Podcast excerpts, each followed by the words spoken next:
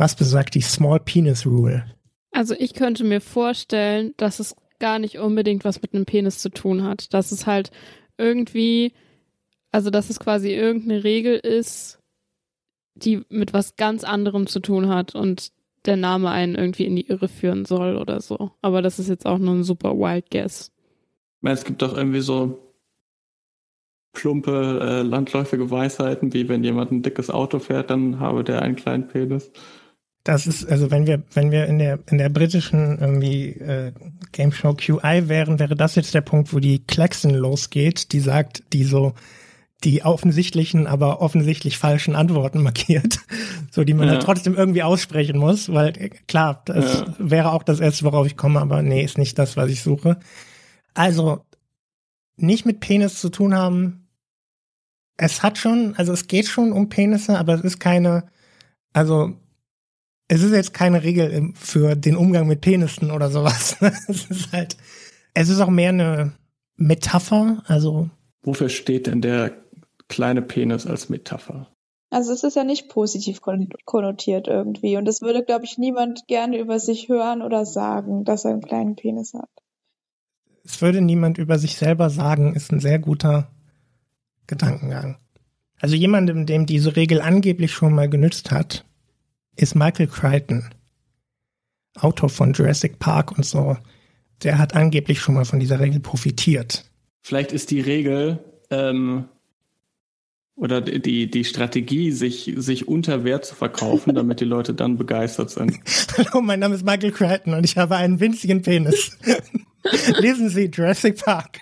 Ich weiß jetzt, weiß jetzt auch nicht, an welchem Punkt man das unbedingt irgendwie vor, vorher ankündigen würde, so dass man einen kleinen Penis hat, bevor dann der Reveal kommt. Aber vielleicht also ne, im metaphorischen Sinne, dass man sagt, dass, äh, dass man sagt, ja, ich bin so ein semi-guter Autor und dann kommt das Skript beim Verlag an und dann sind sie doch ganz begeistert. Dann sind sie, oh, es ist ein großer Penis.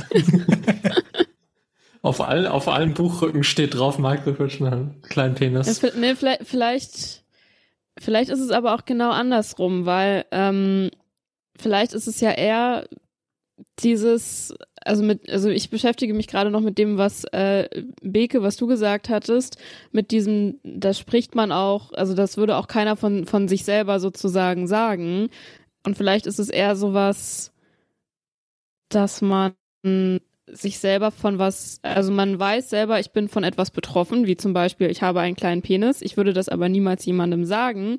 Und das kann man sich, kann sich ja jemand anderes zunutze machen, wenn man darüber spricht. Also quasi jeder fühlt sich davon angesprochen, der betroffen ist, der würde aber niemals selber sagen, ich bin davon betroffen, sondern ist erstmal nur interessiert und tut sozusagen so, als würde er, ja, einfach nur so interessiert sein. Und deswegen, ich, ich krieg da gerade keinen guten Satz draus und ich frage mich auch gerade, wie ein Autor sich sowas zunutze machen soll. Also vielleicht irgendwie über eine bestimmte Kontroverse zu sprechen oder zu reden und damit Menschen neugierig zu machen. Aber vielleicht geht's auch irgendwie in so eine Richtung, also es ist ja eben was, was man jetzt nicht so gerne von sich hört oder sagt, aber gleichzeitig ist es ja auch was man im Zweifelsfall nur selber weiß und vielleicht eine Partnerin. Also theoretisch könnte, also wenn jemand es über dich behauptet irgendwie, dann, dann hast du ja erstmal keinen Gegenbeweis. Also irgendwie, da habe ich gerade dran gedacht. Wie will man, wie will man, wenn jemand sagt, also jemand hat, du hast einen kleinen Penis, wie will man das widerlegen, ohne sich öffentlich irgendwie bloßzustellen oder so? Also, also ihr geht alles so in die richtige Richtung. Also dieses, man, man möchte das nicht über sich selber zugeben oder man möchte es nicht. Ähm, und dann überlegt vielleicht nochmal, es ist eine es ist eine Faustregel, also es ist keine offiziell niedergeschriebene Regel, aber es ist eine Regel, die Anwälte, Anwältinnen oft propagieren, oder es ist eine Faustregel, die sie sozusagen anwenden oder um mit einem bestimmten Gesetz oder einer bestimmten Art von Gesetz umzugehen. Dass man was behauptet, weil es nicht widerlegt werden kann, ohne dass man irgendwie, dass die andere Partei sich da entblößen muss oder so? Ja, äh, in welchem, ja, also das ist ziemlich genau, was das ist. Jetzt nochmal in welchem Kontext, bei welcher Art von Gesetz kann das irgendwie eine Rolle spielen? Mord. Ich weiß. So, so Ver Verleumdung, also irgendwie so Be Behauptung über was? Rufmord? Genau, Rufmord. Rufmord ist, äh, ist genau der Punkt. Und zwar, die Idee ist, wenn du deswegen halt Michael Crichton äh, davon irgendwie profitiert, wenn, wenn, wenn du zum Beispiel als Autor so eine Insert-Figur von jemandem hast, die so, die so ein Takedown von jemandem ist. Wenn die Person sich darin wiedererkennt und belegen kann, dass das auch für andere wiedererkennbar ist, dann kann sie dich halt wegen Rufmord verklagen.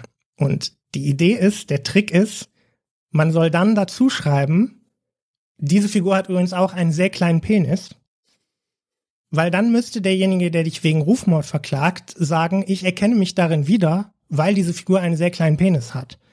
Und das möchte halt niemand von sich sagen und deswegen schützt man sich damit angeblich davor, wegen Rufmord verklagt zu werden. Aber wenn sich jetzt, wenn sich jetzt die betroffene Person darüber beschweren würde, dass in einem Michael Crichton Roman der Penis da als, als klein äh, dargestellt wird, dann müsste man doch, um das als Verleumdung oder Rufmord zu erkennen, nicht das Gegenteil beweisen, oder? Also die Verleumdung hat doch in dem Fall nicht damit zu tun, ob es wahr ist. Nee, aber es gibt ja halt eine Verteidigung, ne? Weil du kannst halt, also die Idee ist, also Michael Crichton hat es wohl mal bei, ne, für, bei einem Reviewer gemacht, der halt ein schlechtes Review geschrieben hat und dann hat er irgendwie eine Figur nach ihm benannt, die irgendwie, irgendwie Kinder vergewaltigt und so und halt auch einen sehr kleinen Penis hat. Die Idee ist halt, dass du dann, dass dann quasi deine Anwälte, die dich verteidigen, sagen können, ja, aber die Figur hat doch einen sehr kleinen Penis und sie haben doch keinen kleinen Penis. Also würde doch niemand diese Figur mit ihnen verwechseln. so. Und dann ja, ja, muss man irgendwie sagen, doch hier, mein Penis ist winzig. Ich weiß nicht, ob das wirklich funktioniert, aber ich finde, es ist eine schöne, ähm, schöne, äh, schöne Idee. Das muss ja gar nicht vor Gericht standhalten, quasi, weil das eher so eine Einschüchterungstaktik ist. Ne? Genau.